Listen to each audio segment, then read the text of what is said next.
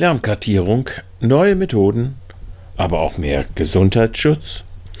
Eigentlich soll alle fünf Jahre der Lärmaktionsplan neu geschrieben werden.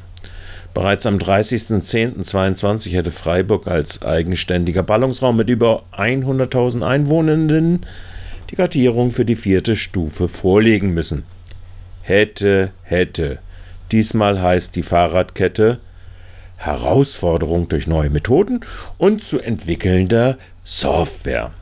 Andere Städte in Baden-Württemberg haben es zwar geschafft, Freiburg will es jetzt durch ein zu beauftragendes Büro mittels digitalen 3D-Stadtmodell, aber nur mit statistischen Daten der Einwohner in einem Baublock, rechnerischen Annahmen zu deren Verteilung und darin mit Auswirkungen der Schallwellen, aber nur in fiktiv 4 Meter Höhe bis zum 18. Juli 2024 berechnen lassen.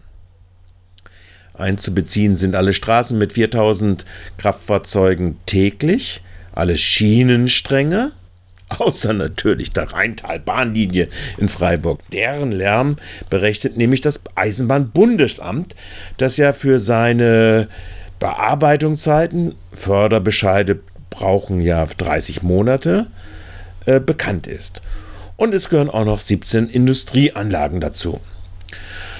Schon hier ist fraglich, wie korrekt die Berechnungen eigentlich sein können. Prekär wird es aber erst recht bei dem Zweck der Lärmkartierung, dem Gesundheitsschutz. Der soll über sogenannte Auslösewerte der mittleren Schallemissionen bestimmt werden, Auslösewerte, die dann Maßnahmen erforderlich machen.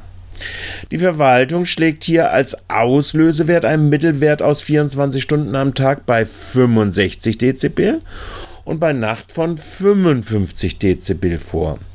Die Verwaltung will rechtlich auf der sicheren Seite landen, weil hier die Gerichte eine konkrete Gesundheitsgefährdung für wahrscheinlich möglich halten. Bei Hälfte der Lärmbelastung an den jeweiligen Orten äh, nämlich bei 60 Dezibel am Tag und 50 in der Nacht, werden äh, von den Gerichten nur eine sogenannte kritische Lage bei der Gesundheitsgefährdung angenommen.